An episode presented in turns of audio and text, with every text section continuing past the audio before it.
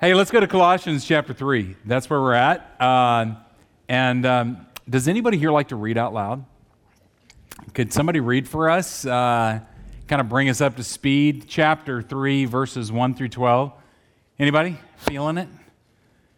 Come on. Yes, all right. Read loud. Okay, it's in the Bible. There you go. You're in the right direction. Yes, chapter 3, 1 through 12.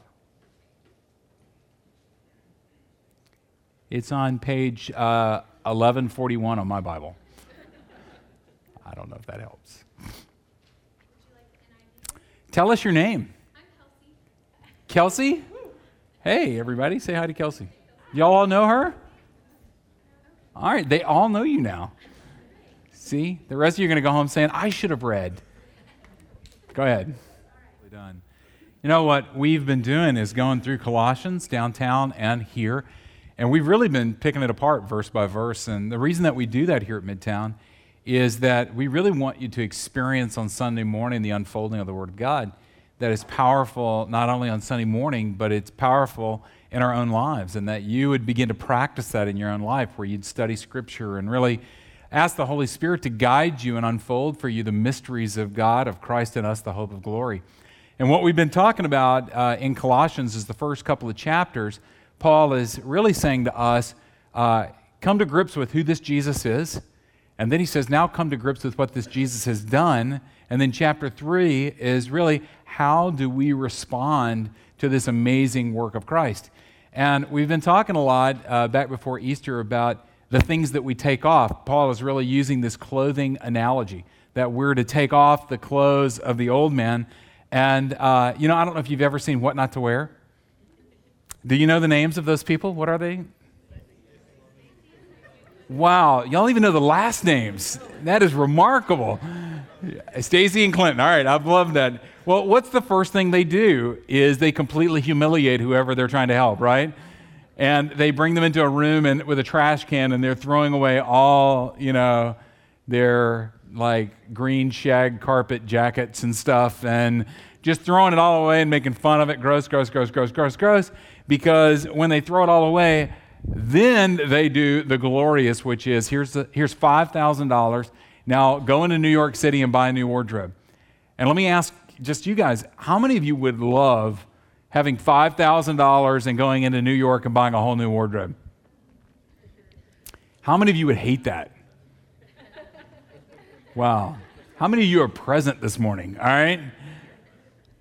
I can tell you, you know, personally, you know, because this is an imperative. This that that what Paul is saying in here, this isn't, hey, if you guys feel like it, you ought to put on these new clothes in verse 12. This, this is a command that Paul is saying. It's almost like he's commanding you to go shopping. Some of you love that idea, some of you despise that idea. I personally, I don't like to shop. I find that a very difficult thing for me to do. When I walk into a mall, it's like uh, something gets stuck to me and it sucks all the life out of me. Just, you know, I don't know what it is. Seriously, it must be the lights or the air conditioning or the drugs I take just to walk in. I don't know. but walk in and you know, but all of us when we go shopping, there are certain things that we have to consider when we walk in. Things like what is your style? The things that you would buy, I would walk by and go, no way.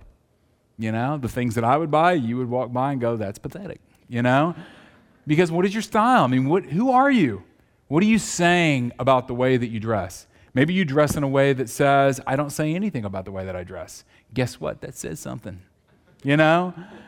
Or maybe you have a very specific idea. Like some of you, I wish I could pull off what some of you pull off. I won't tell you an example of that. But some of you are bold, and I love that. You have style that just talks about style. Another thing that I think about when I go shopping is budget. How much money do I have to spend? Like, what can I literally spend on that shirt? Like, I'd, some of you, it's remarkable. Like, I could not bring myself sometimes to buy anything that's not on sale. All right? And some of you have this mentality well, I'll buy that shirt, and so I'm going to wear it for four years before it goes to Goodwill, so I don't mind spending $300 on a shirt. Some of you are snickering. Some of you are like, yeah, what? You know? Your budget, you look at it different ways. Another thing that I think about is purpose. Why am I buying these clothes? Like, is this to, you know, is this to dress up or is this to work in the yard or is this to play soccer? I mean, what is it that we're buying the clothes for? And then finally, uh, the dreaded thing. Do you know what it is? What is my size? Have I lost weight? Have I gained weight? And you know what's interesting is that Paul really is answering these questions here. Because before he ever tells us to put something on, look at verse 12 again. He says, Therefore, because everything that your life is hidden in Christ, all this stuff in verses 1 through 11, because that is true, therefore, as God's chosen people, holy and dearly loved, clothe yourself. It's remarkable because Paul wants us to understand here that there are things that are true about us that we need to take into account before we consider what to put on. The first thing he says is that you're chosen. Now, we don't have time this morning. This sermon is not about predestination, although it's, uh, it's something that I would encourage you to grapple with. But uh, this, because this is literally translated the chosen ones uh, or the elected ones. And I don't want to make this a predestination talk, but what I do want to ask you is to consider this wherever you fall out on your views of predestination or not predestination, let's together agree that this word is in here. it's there. Whatever it may mean, Paul wants us to know that if we are in Christ this morning, being chosen is a part of your journey. You have been chosen. And what I want us to grapple with that is that we serve an intentional God. Our God, like I like, he's a target God. he knows his target. I mean, we see it when you go to the Old Testament. Israel. He put his affection on Israel, the smallest and most insignificant of all the tribes and nations. And yet he put his affection on them and he called them his treasured possession. We see it in Moses. Moses was like, Lord, I don't want to be chosen. I don't want your affection. Please go away. God said, No. He's like the holy stalker. He wasn't going anywhere. You know, he's not, I'm here. Deal with it. God chose Moses. We have to deal with that fact, even when Moses was not choosing God. God chose Abraham. God chose David. We see it even when you read the New Testament and you listen to Jesus. Jesus in John chapter 15 looked at his disciples and said, Hey guys, just remember this I chose you, you didn't choose me. That's in there. Seriously. And what I want you to grapple with that is this what do you feel like when you're chosen? Have you ever been chosen? You know, growing up, we've probably all had the experience where at playground, two people are chosen as captains and they start choosing. Have you ever had that experience? And uh, have you ever had the experience where you were the last one chosen? Am I the only one? I, well, you almost be super athletes, all right? Okay, I was a loser. I was about a foot tall in high school, and nobody wanted me to be on their team. Uh, the humiliation, let me tell you what the humiliation is of being the last one. It's not being the last one, okay? That's not the humiliation. It's what comes with being the last one, which is the roll of the eyes, and I guess we'll take him. Oh, I mean, that's just completely saying our team would be better without you, but we have to take you, so come on. But what's great is when our best friends are chosen as a team captain, like our very best friend. And we know that even if I'm the worst athlete on this side of the planet, when my friend, when his turn comes, I'm going to be the first person that he picks. I will not be last. And you know, it has nothing to do with skill. It has everything to do with if you don't choose me when we get home, I'm going to hurt you, you know? but the fun and the feelings of being chosen. And Paul is inviting us into the dynamic of that in our hearts. And we're going to talk about that in just a second. He wants you to grapple with the fact that God's intentional toward you. The second thing he says is that we are made holy. His choosing isn't just a choosing that says, hey, I see you. It's a choosing that moves in, it invades our space, and it transforms us. It turns us from unholy to holy, hagios, to be set apart for His purposes. In Hebrews chapter 10 10, it says this, and by that will, and this is talking about God's will, get this, we have been made holy through the sacrifice of the body of Jesus Christ. Now, guys, don't let this jump over. This is not a small thing. We have been made holy. If you're in Christ this morning, you are holy. Did you wake up this morning thinking that?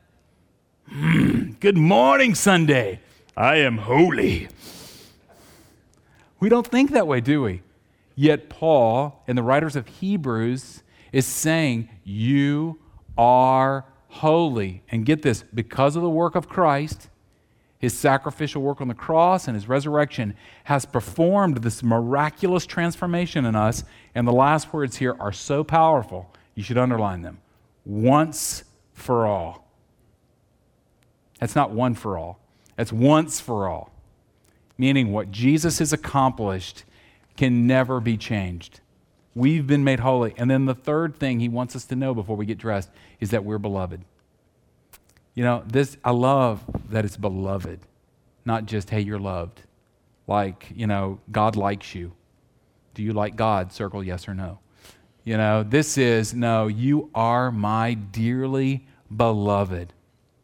All three of these that we've been chosen, that we are holy, that we're beloved, they're all in the perfect passive in Greek. And what that means is perfect, meaning it is finished, it is complete. There is nothing that I can add to the work that we've just talked about. There's nothing I did to receive it. There's nothing I do to change it. There's nothing I can do to add to it. It is finished and it is complete.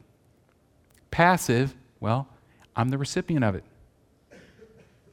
Just like Christmas morning, you know? When I'm a little kid, I am a passive recipient of the gifts of my parents. It's beautiful.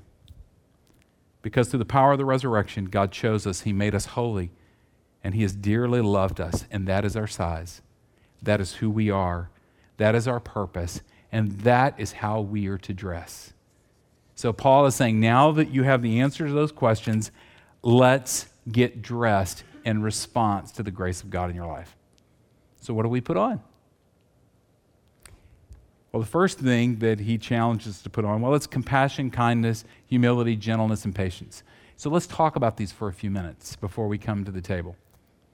The first one uh, is probably, for me in this list, as I read this interpret, maybe the most powerful. Now, if you have a King James Bible, it doesn't just say compassion, it probably says the bowels of compassion. Does anybody have that? Or if a New English version, probably says the heart of compassion. And uh, what Paul is talking about there is that we're not just to be compassionate, we're to allow our hearts to experience compassion.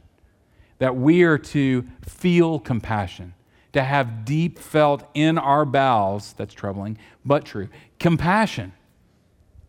Why? Well, in Exodus 34, we see this picture of God because Moses had just come off Mount Sinai where he got the Ten Commandments. You remember this? And uh, as if you were there. And he comes down and he sees all the people and they're worshiping the golden calf. And Moses is indignant, you know, because they're, you know, they're running around and, you know, going crazy and stuff. And he, he throws the Ten Commandments down and shatters them, you know. And so God calls him back up on the mountain and says, okay, let's try this again, Moses. And he says, bring, bring some stone with you, you stone breaker. And uh, so he comes up to the mountain, and God decides that he's going to pass in front of Moses at this point. And God is going to do something really interesting here. God is going to declare his name to Moses. Now, if we stop right there and say, what do you think God would say about himself at this moment? I mean, all his chosen people, the people that he rescued from Egypt. You know, he's brought them out of slavery, and now they're worshiping a golden calf. Veal. What would God say about himself? Listen. The Lord came down in the cloud and stood there with him, Moses, and proclaimed his name, the Lord. And he passed in front of Moses, proclaiming, The Lord, the Lord, the compassionate and gracious God, slow to anger, abounding in love and faithfulness, maintaining love to thousands and forgiving wickedness, rebellion, and sin. Isn't that beautiful? Paul, when he says, put on the garment of compassion, we are putting on the nature of God, that we would become compassionate. Okay, well, let me say this. Let me, let me talk about compassion from this perspective for a minute. Because this, putting on this garment absolutely requires you to slow down, Midtown. You have got to slow down. You cannot rush through life checking off your checklist and accomplishing the purposes that you started at the beginning of the day and nurture an intentional heart of compassion. You can't do it. Because I have to stop long enough to allow compassion to grow in my life. Because, get this, it takes time for me to see somebody else. And if I can't see somebody else, I can't have compassion for somebody else. It takes time for me to experience your heart. And if I don't take time to, to let you show me your heart, I'm not going to have compassion for that. It takes time for me to listen. If I don't have time to listen to you and to hear what's going on with you and allow myself to intentionally move towards you in compassion, then I'm not going to experience that. It takes time to care. You may be familiar with the Good Samaritan in Luke chapter 10. This guy, you know, he's traveling and these robbers attack him and they steal everything from him and beat him up and leave him for dead. And all these religious leaders, they walk past him and they leave him on the road, you know. And along comes this Samaritan. And the Bible tells us, through Jesus' story, two things happen. And I want you to hear this for you today. The first thing that happens is he stopped. Guys, I cannot even tell you in this world how huge that is for you to have the discipline to stop. To stop. Stop. and the second thing he did is he had compassion on the man that was left for dead. But first, he stopped to give himself time to allow his heart to grow compassion for somebody that was in need, to feel his pain, to feel his struggle, to step into the middle of his need. Because here's what compassion does, and it is going to mess up your life if you leave here today and say, I am going to put on the garment of compassion and become a person that intentionally makes room for compassion in my life because it's the nature of God that's working through me, that which pleases Him. All right? It's going to mess up your life because it's inconvenient, it's going to cost you, it's slow, it's just messy because what does compassion do? It steps me into somebody else's story and says, I'll be a player. I'll become a player in somebody else's story. Oh, gee. You ever gone on a mission trip? You know, and you have the mountaintop experience? I mean, maybe you haven't. I mean, whatever you call a mission trip. I, I love those trips because you can unplug the phone and there's a season, whether it's a week or two weeks, where you can intentionally say, I see what's right in front of me. I am present with the person that's in the van that doesn't have air conditioning and we're driving across Mexico. All right? We, there's no place to go. We are present. I get no internet here. All right? And we come away from those experiences and we're changed. And let me say this, okay? You know, there's, there's a guy, if you've ever worshiped at the downtown campus, well, right now it's a war zone. Like, I mean, there is like a, a bad rash. The construction zone is just creeping in on our building. And there's a guy that every, every day, every Sunday, he's out there and he's selling those homeless papers, you know? So, about three weeks ago, I was walking up, and they're everywhere. Like this morning, I was helping these police officers load the body of this homeless guy in the back of a police car. I don't, is he alive? I don't know. But it's just, they're just all over the place down there. So it's just easy to walk past him. So I've walked past this guy several times because I'm a pastor and I got bigger fish to fry. No, and uh, so I'm walking and he goes, Pastor, Pastor, Pastor, Pastor. He goes, Hey, what, what's your name? What's your name? I said, uh, Randy. He goes, Yeah, that's right. That's your name. And, you know, his teeth are all like, they got layers of crud on them, and he's got a beard and he smells. And And he goes, Man, he says, Would, would you please make an announcement this week? I'm like, Here we go. You know? I said, What? He said, The announcement of thanks. He said, Since I've started selling my paper out here, he says, The people at Midtown have been buying my papers, and I've gotten enough money to actually rent a house. I live in a house now. And he said, So when I come in, I sneak into the back of the service, and I've been listening to what's going on. God is changing my life. He is changing my life, man. And I praise him. Hard times, bad times, whatever. And so this morning I'm walking up and he's like, Pastor, Pastor, what's your name again? And like, he doesn't remember my name. And he's like, hey, he says, I, he says, I camp out every week, at least one night a week down at the tent city. I said, I thought you had a house. He said, I do, but all my friends live down there. And I want to go down there and camp with them. I want them to see that they can get out. And I want to pray with them. Would you ever go with me? Mm. Wow. What's happening here? You know, what happened was, and I want you to have this happen to you, the first thing Jason did was had compassion for himself. He acknowledged that his life is hard and that he was struggling and that his journey seemed almost impossible. And he said, That's okay. God, I'll wait for you to show up. He didn't have it all together, he needed help. And now people are helping him. And now that he, he allowed himself to have compassion for himself, guess what happened? He has tremendous compassion for everybody else. It's remarkable. Okay. So if I'm going to take the time to be compassionate, if I'm going to put on that garment because of who I am in Christ, I'm chosen, I'm holy, yeah, I'm beloved, so I'm going to put on that compassion, man then when we do that, compassion never sits still. It always moves in action. The first place it goes is kindness. Mother Teresa said, Let no one ever come to you without leaving better and happier. Be the living expression of God's kindness. Kindness in your face, kindness in your eyes, kindness in your smile. Hmm. When we extend our lives to other people and we step into their story, it's almost impossible not to be kind. Have you ever watched the Olympics? you know, and like the Winter Olympics, you know, they're up at the gate and they're the downhill run, and it's Sven from Svenville, you know, like we don't even know who this is, you know. He's wearing a funny costume, and we're getting ready to change the channel, and then ABC's goes, let's go behind the story. And now it goes to this story of it chases Sven into Svenville, you know.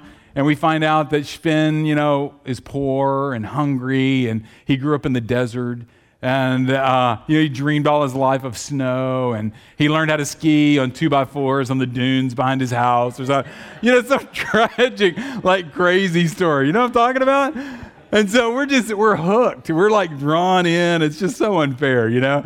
So when they come back to Sven, you know, and he's shaking a little bit because here's his dream realized, and his mother back home, you know, their goat died, and you know, he's if he doesn't win today, they're all going to be imprisoned or something, you know that when you come back to Sven, you're like, Sven, you can do it. You know, we're just, we're, isn't it true? Like when I, when I hear your story, I, I step in with kindness because I'm already moved by compassion because the Lord is present with me. And let me tell you, when, when you get hooked on that,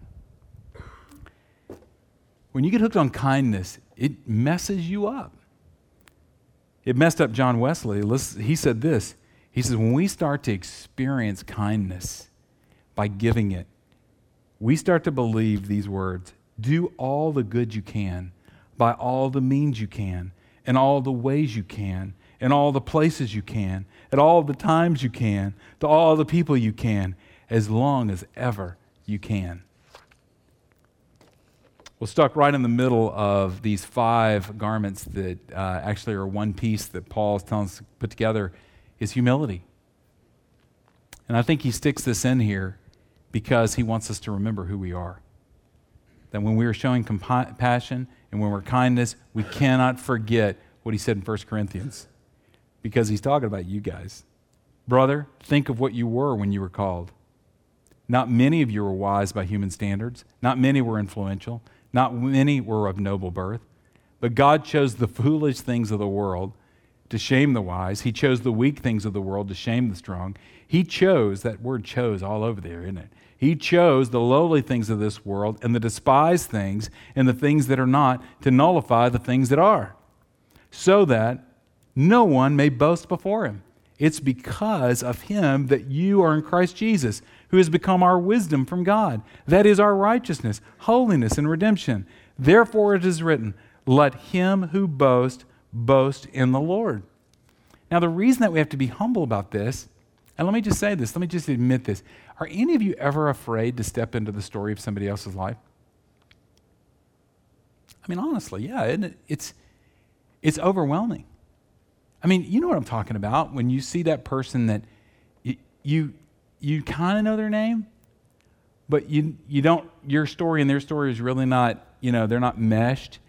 And you see them and you go, hey, how you doing? And they go, yeah, I'm, I'm doing good. Oh, red flags. what are they saying? Please, God, ask me what's going on. Please step in. Please. And have you ever done this? Oh, well, great. Great to hear that. All right, see you. Yeah. Why do we do that? Humility is not believing falsely about ourselves and thinking that if we got into somebody's story, we have nothing to contribute. That, that's false humility. Humility is understanding who we are, or better yet, whose we are. And where we go, He goes that gives us courage and boldness that we may not know what to say. That's okay. We may not know what to do. Guess what? That's okay. All we may be able to do is just to be present there and look at somebody and say, I care. That is awesome. But if we lose sight of who we are and whose we are, right in the middle of this, we back away from the amazing journey of stepping in. So when we step back into that humbleness, we're to do it gently. This actual word is meekness, which is not weakness. Meekness is actually great strength under power, and it takes time to be gentle with somebody. Any of y'all see the NCAA tournament? All right. Glad I have y'all captivated by my sermon, you know? Good Lord, how much longer is he going? There was a scene where West Virginia was playing Duke. Now, you got to understand something about West Virginia. They have a coach who is often referred to as the coal miner coach. That he's hard, he's rugged, he's known for just being crass and brutal and just, you know, just brutal. And just his language is foul and just, you know, he's always under criticism. Bob Huggins. But in that game, one of his players actually blew out their knee. One of his key players blew out their knee about halfway through the game. And he's laying on the ground and he's flipping back and forth, you know, and in pain. And this coach, Coach Huggins, comes out on the floor. He doesn't stand at a distance. Uh, he doesn't put his hands on his shoulder and look back at the team and try to figure out what he's going to do. He gets down on the floor with this kid and lays on the floor and places that kid's face right in front of his face. They're like this close, and he begins to whisper to him. Isn't that beautiful? And what there were two things about that scene that just deeply moved me. The first was it was like like all the thousands of people in that stadium. They're, they're playing to get into the final game of the championship. Like all of that just kind of went away and he took all the time he wanted to sit there and hold this kid who had played ball for him for four years, whose now career was over. And he was whispering to this kid to speak into his life. It was almost, it's almost the game doesn't matter. Everybody was waiting. But that wasn't the thing that moved me the most. The thing that moved me the most was his thumb. Did you see that? This rough, tough, rugged coal miner when he's talking to the kid, he is taking his thumb and he's caressing the side of this kid's head like that the whole time he's talking.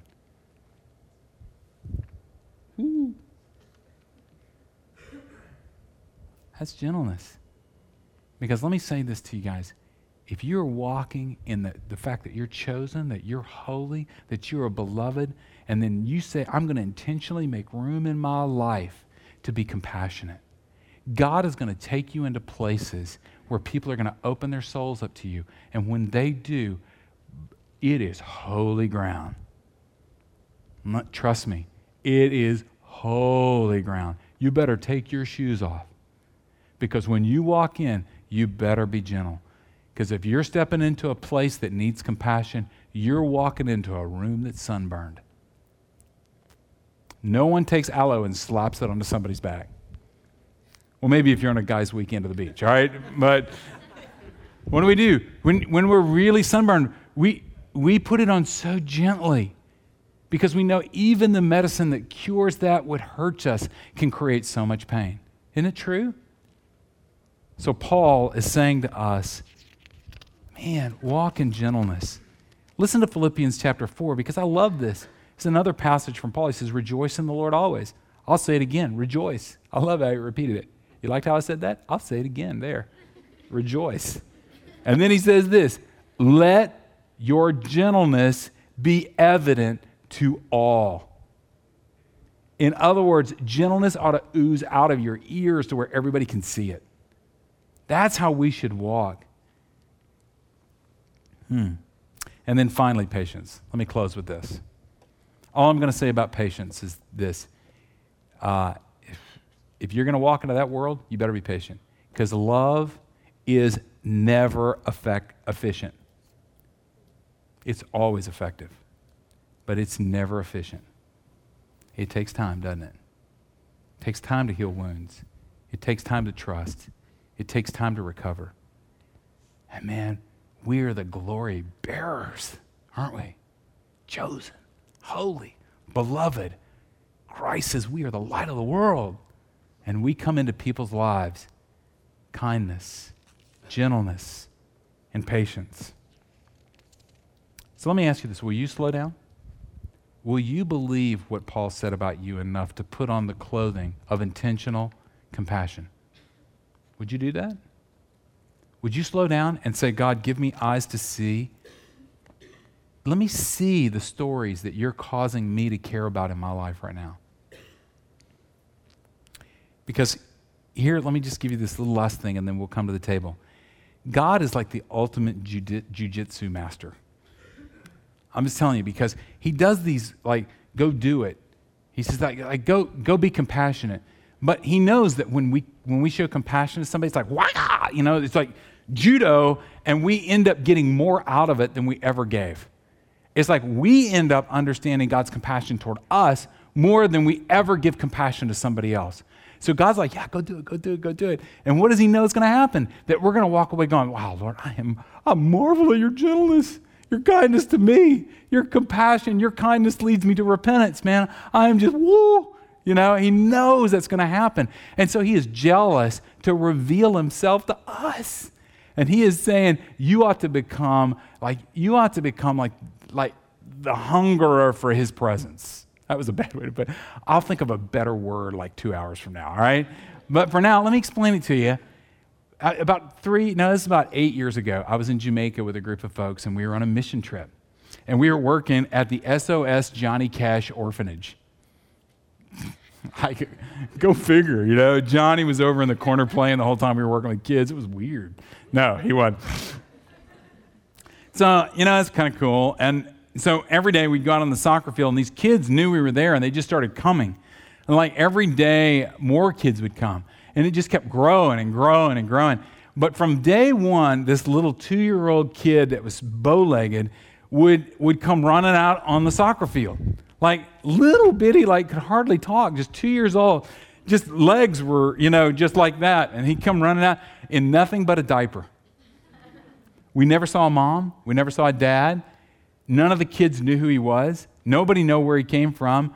No one knew where he went when the program was over. He just kind of disappeared into the woods. And you're like, what is that about? So, about the third day, he comes running out like usual, you know. And by this time, we're all, man, you know, the first day we were hard, you know, like these kids aren't going to get to me. And by the third day, you know, you're just melting and just oh, take you home. And so here comes little Junior, you know, he's running out on the car. And this time his diaper is dragging behind him because it is loaded. like, I can say a lot of things, but let me tell you, it was bad. We could smell him on the other end of the soccer field. So when he got up in the crowd, everybody gives him lots of room. And all of the people on our mission team turn to me and go, You're the leader, you change him. I'm like, I turn to my staff and go, You change him or you're fired. They said, Great, we quit. It was bad. So I take, I, I, you know, okay. So I take him to the bathroom and I, and it's just like, oh. And I put him in the sink. And I, my plan is just to hose him down, you know, just turn the water on and let it run. And it was really bad, guys. I mean, it was just like it was all over him. And if you've had kids, you know, you've been there, you know, just the explosion of stuff. If you've never had children, you don't have any idea what I'm talking about. But if God wants to sanctify you, one day you'll know. and so I'm gagging and, and I'm literally, I'm gagging. And I'm, so I leave and I go stand outside and I can kind of see him in the sink because I don't want him to fall in the sink. But I had to breathe. And I walk out and I was like, God, I don't want to do this. Like, I, this is not my idea of, you know, the journey. And man, that's when the Lord just, boom. And what did he do? Man, it was like the Holy Spirit said, When you have done this unto the least of these, you have done to me. Go wash me. And I said, oh, it wrecked me. And I'm telling you, I am not joking. I went back in there I wasn't gagging anymore. This was worship now. I mean, it was holy ground because I realized the Lord had called me in here now, and I'm coming to His service to wash this child. And as I'm washing this child, the Lord said, Behold what I've done for you. For I found you in the middle of your crap. I chose you. When no one else would chose you and you had no place to go, I went and found you. I cleaned you. I made you holy, and I have held you up to the world, and I've said, Behold my son, he is my beloved. Man, I was just crying, just weeping as the Lord was doing his whole judo thing. I mean, I, you came in to show compassion even when you don't want to, but man, I have exploded the reality of me in your life. So, will you clothe yourself, Midtown? Will you dare to believe who you are and clothe yourself in the glorious robes of the character of God through Christ in your life and make room to be compassionate?